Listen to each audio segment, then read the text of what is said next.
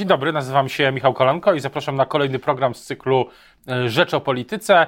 E, tematów e, mnóstwo w tym tygodniu. Sejm zajmie się ustawą o Sądzie Najwyższym, nowe sondaże, przygotowanie do kampanii wyborczej, raczej do jej, a raczej do jej finalnej fazy. O tym wszystkim, nie tylko o tym, będę dzisiaj rozmawiał z moim Państwa gościem.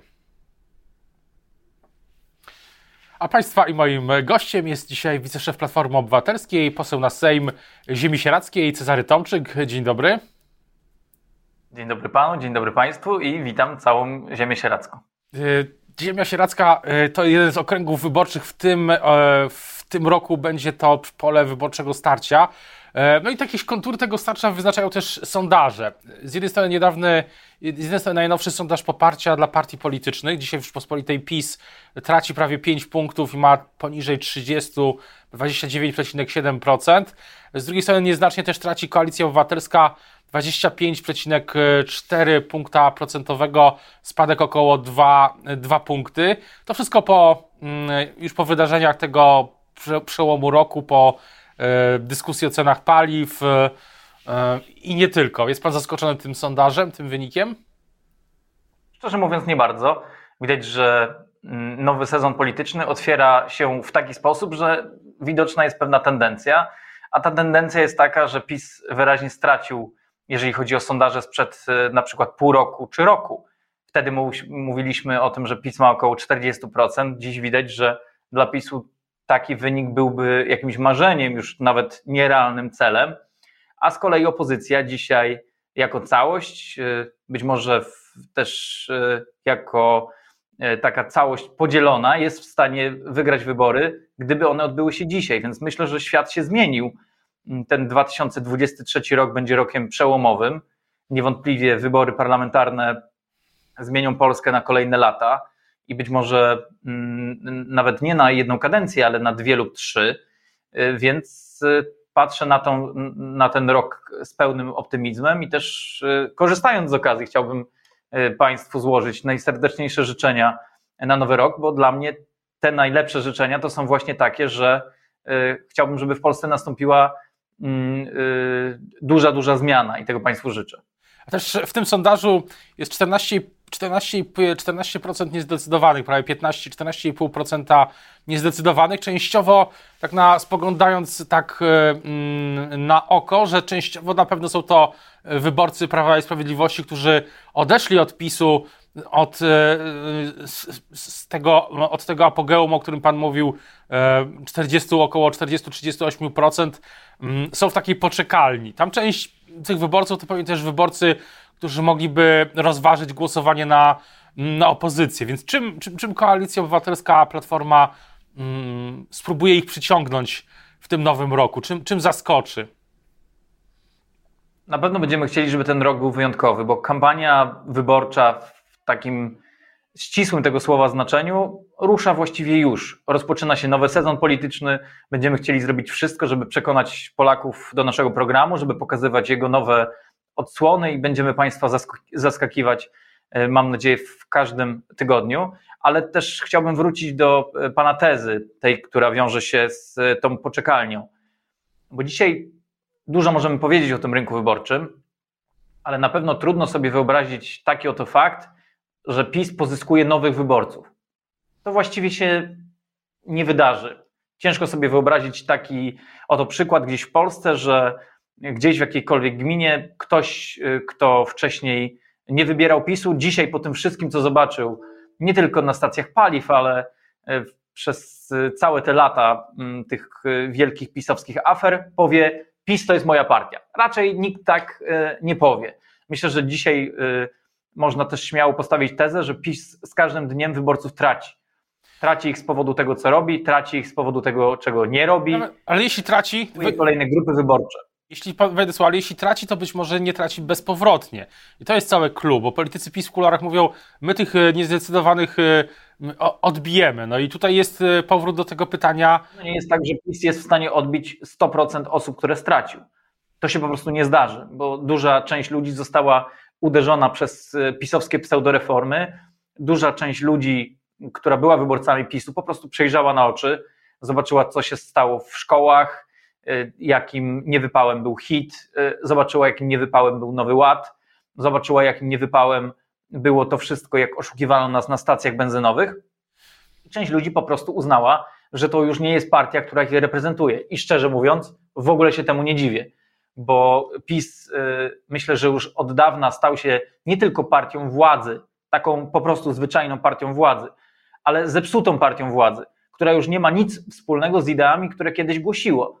Przecież możemy sobie mm, przypomnieć e, czasy jeszcze chociażby Lecha Kaczyńskiego, kiedy wydawało się, że dla PiSu patriotyzm, Polska naprawdę coś znaczą. Dzisiaj, po tym wszystkim, co zobaczyłem w sprawie Sasina, Macierewicza, Ziobry, wydaje mi się, że Polska dla tych ludzi nie znaczy nic. Y, albo nic ponad to, co można nazwać skarbonką, y, bo dzisiaj traktują Polskę dokładnie tak, jak swoją własność, jak skarbonkę, ale na pewno nie jak coś, o co trzeba dbać dla przyszłych pokoleń.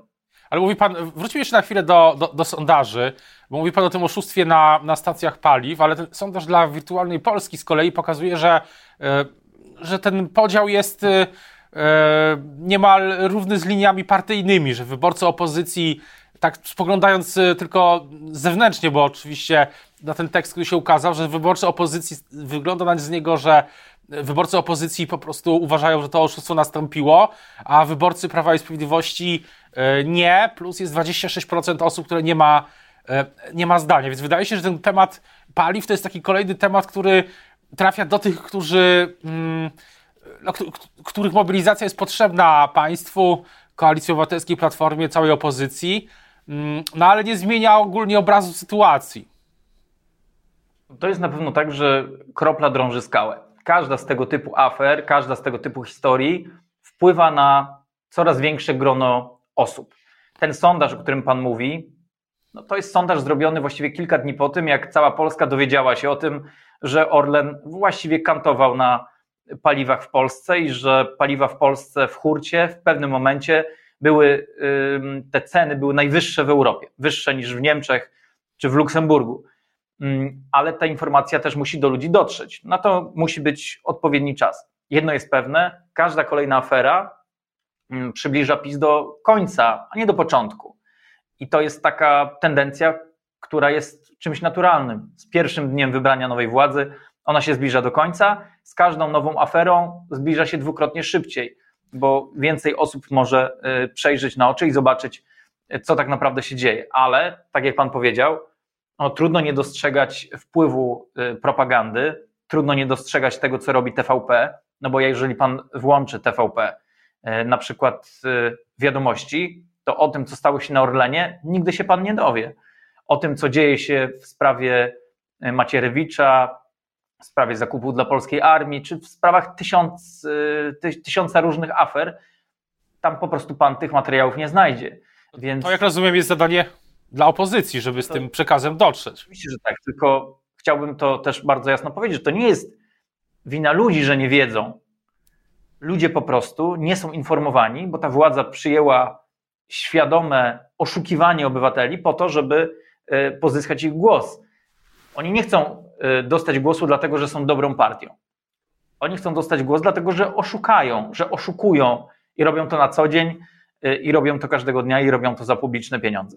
Ale wróćmy jeszcze do tego roku wyborczego, bo mówi pan, że, że koalicja czy, czy opozycja będzie, platforma będą, będą zaskakiwać, zaskakiwać w wyborców. Ale ja właśnie rozmawiałem w ten weekend z wyborcami, przy różnych okazjach z wyborcami opozycji. No i jest takie pytanie, które które chcę panu przekazać. Na co czekacie? Na co plat czeka Platforma, yy, największa partia opozycyjna?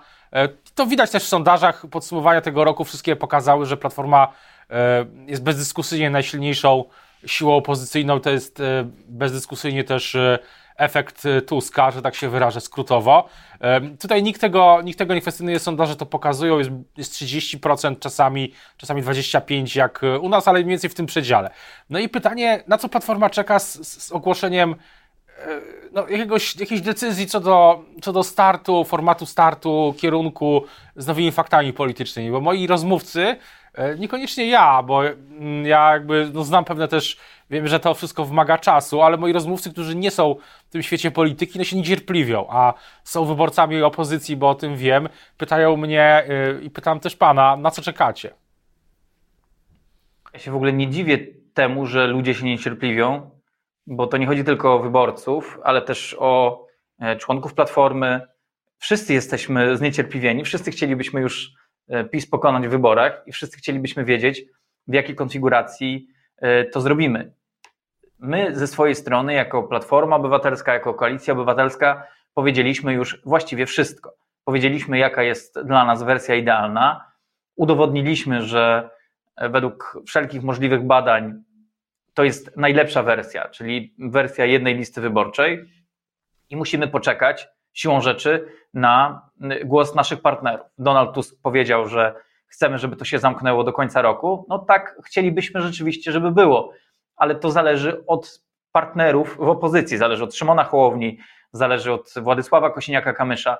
Y, od nich potrzebna jest jasna deklaracja, czy tak, czy nie, czy jeszcze potrzebują E, kilka tygodni, żeby e, zdecydować. Ja chciałbym tylko e, wszystkich uspokoić, tych, którzy nas oglądają, że my swoje przygotowania prowadzimy niezależnie od tego, jak wyglądają te rozmowy. To znaczy, my się przygotowujemy na każdy możliwy wariant. Jeżeli trzeba będzie, żeby tę bitwę stoczyć niejako w pojedynkę, to to zrobimy, bo przygotowujemy się do kampanii wyborczej od wielu, wielu miesięcy, bo wiemy, że ten bój Mm, w tym roku, w listopadzie czy w październiku, e, będzie bojem o wszystko. Będzie takim e, bojem, który zdecyduje o losach Polski na kolejne prawdopodobnie 10 lat. Więc waga tego zdarzenia dla każdego z nas jest e, absolutnie jasna. I bardzo często na tych spotkaniach z wyborcami rzeczywiście pada pytanie o to, na co jeszcze czekacie, co jeszcze ma się wydarzyć. Z naszej strony wydarzyło się już w tej sprawie wszystko. My wszystko w tej sprawie powiedzieliśmy. Czekamy na głos partnerów, jednocześnie przygotowujemy się w 100% do startu. To są dwa wątki. Jeden, czy jest jakiś deadline, czy przewodniczący Tusk, były premier, yy, przewodniczący Platformy, wyznaczył jakiś nawet wstępny deadline, bo sam pan doskonale wie, że mechanika kampanii, zwłaszcza też parlamentarnej, która jest, yy, która jest podzielona na, nie tylko na kampanię centralną, ale też na kampanię w okręgach. Każdy poseł, posłanka, potencjalny poseł, posłanka no, musi wiedzieć jak najszybciej, jaką, który ma okręg, y, gdzie zacząć y, rekrutować ludzi do wolontariatu, gdzie rezerwować billboardy i tak dalej, i tak dalej, gdzie targetować też swoje ogłoszenia w internecie, co jest ostatnio szalenie ważne. Pierwsze, czy jest jakiś deadline, mm, a po drugie, tak na pana wyczucie też polityczne, skąd się bierze ta, mm, no to, to że te partnerzy w opozycji, a zwłaszcza tak się w kuluarach mówi, no, Szymon Hołownia, no czekają na, na coś. Jeżeli chodzi o deadline, no to oczywiście do wyznaczania tego terminów, tego typu terminów jest przewodniczący partii. My też jako Rada Krajowa zdecydowaliśmy, że to właśnie jemu e, powierzymy negocjacje w tej sprawie, ale my też jako Platforma Obywatelska w sposób oficjalny podjęliśmy decyzję o tym, że godzimy się na jedną listę. Godzimy się na to, żeby przewodniczący Tusk w naszym imieniu E, prowadził e, te rozmowy. Więc tak jak powiedziałem, z naszej strony e, jest wszystko jasne. Jeżeli chodzi o poszczególnych partnerów, wspomniał Pan o Szymonie Hołowni, no, te pytania musi Pan kierować do przedstawicieli mm, koła Polska 2050 albo do samego Szymona Hołowni. No, my powiedzieliśmy wszystko na ten temat. Myślę, że nie ma sensu się powtarzać. My jesteśmy zdecydowani na to, żeby startować razem. Dlatego że no, każdy chyba instynktownie, no, nawet jak tutaj dzisiaj siedzimy, no, każdy instynktownie wie, że wtedy, kiedy jest zagrożenie, wtedy, kiedy y, coś jest bardzo, jakiś silny wróg jest po drugiej stronie, czy przeciwnik, jak w, w przypadku polityki, to w jedności jest siła. Wtedy ludzie po tej drugiej stronie się nie kłócą, znika całe morze problemów. Po prostu trzeba się zjednoczyć, wybrać swoich generałów wybrać taktykę e, i strategię i wygrać z nimi wybory. To jest to, co przed nami stoi. Żeby było jasne, też e, ta oferta, czy ten projekt dotyczy wszystkich sił sejmowej opozycji, łącznie z e, na przykład partią Razem. Partia Razem jest częścią Nowej Lewicy. Więc wszystko, co kierujemy i mówimy wtedy, kiedy mówimy o jednej liście, kierujemy do wszystkich partii opozycyjnych, poza oczywiście Konfederacją. A swoją drogą, tak się zastanawiam, czy razem z tą ofertą, yy, czy też jest taki gdzieś na stole kładziony, czy w czasie tych rozmów na różnych szczeblach, taki projekt wykonawczy yy, tego, tego komitetu, czy tej, tej wspólnej listy, taki, który zawiera też wnioski z kampanii w 2019 roku, którą przecież pan też dobrze, dobrze pamięta, yy, która yy, Koalicji Europejskiej. Czy, czy, czy w tym pakiecie jest yy, wniosek mm, taki strategiczny, co wtedy poszło Y, nie tak, to co też poszło nie tak, no nie wiem, na Węgrzech, e, bo tam też y, był podobny projekt, który w końcu władzy mm, nie, wygr- nie zdobył. Jeżeli chodzi o koalicję europejską, ten projekt był bardzo ciekawy, ale być może nastąpił po prostu zbyt wcześnie. Pamiętajmy też, że opozycja w Polsce wtedy nie była zjednoczona. Pan Robert Biedroń, który wtedy dostał, jeśli dobrze pamiętam, około 6 Y, procent głosów. Trzy mandaty do Europarlamentu. Był poza blokiem. Y, jeżeli dodamy te głosy Roberta Biedronia do głosów Koalicji Europejskiej, to jesteśmy blisko remisu. E, tak jak byliśmy blisko remisu w 2020 roku, wtedy kiedy y, Rafał Trzaskowski o włos przegrał z Andrzejem Dudą. Mm, przy tych wszystkich machlojkach wyborczych, które nastąpiły, kto wie, jaki był prawdziwy wynik wniosek, który płynie raczej mm, na przyszłość, jeżeli chodzi o wybory parlamentarne, jest taki, że z PiSem nie wystarczy wygrać o włos. PiS trzeba pokonać w sposób taki bezapelacyjny, taki y, jasny dla całego społeczeństwa. Bo jeżeli wygramy z nimi na przykład o 50 czy 100 tysięcy głosów, to ja nie wiem, czy oni tych wyborów nie sfałszują. Nie mam takiej pewności dzisiaj.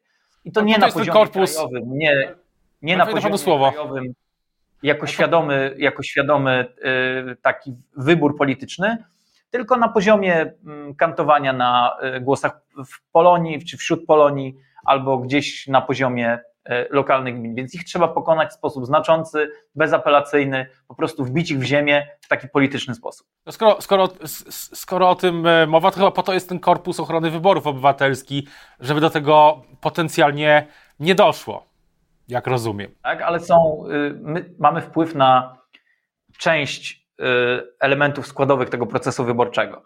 Czyli będziemy mieli mężów zaufania w każdej komisji, tak jak członków komisji wyborczych, i ten proces postaramy się zabezpieczyć w 100%. Ale jest, y, są elementy, które są zależne od rządu, na przykład głosowanie wśród Polonii. W wyborach w 2020 roku hmm, mniej więcej 100-150 tysięcy Polaków nie dostało pakietów wyborczych za granicą. E, moim zdaniem tylko dlatego, że PiS podjął świadomą decyzję, żeby nie wzmacniać głosów wśród Polonii, bo wiedział, że wśród Polonii przegra wybory. I tak się też stało. Trzaskowski wygrywał wśród Polonii mniej więcej 3 do 1. Więc e, każdy głos tam był ryzykiem. I korzystając z tego, że był COVID, konsulaty działały w sposób na tyle opieszały, że do ludzi po prostu e, te pakiety nie dotarły co powiedzieć na przykład o DPS-ach.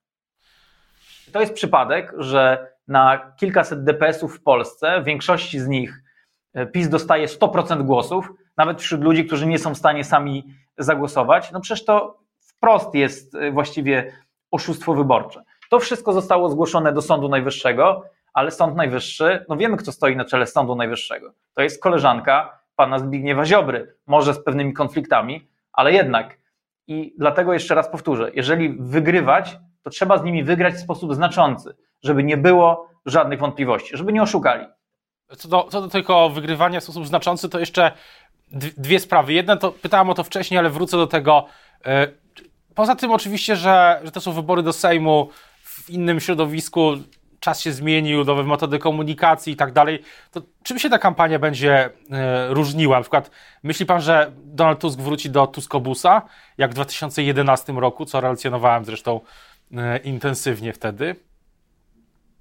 Mm, myślę, że od kampanii w 2011 roku, wtedy kiedy pojawił się e, Tuskobus, mm, kampanie wyborcze też się zmieniły. Tuskobus był jakimś, jakąś nową jakością, I y, od tego czasu bardzo wielu polityków wsiadało do busa czy do autobusu po to, żeby y, objeżdżać Polskę. I wydaje mi się, że to jest absolutny mm, taki standard.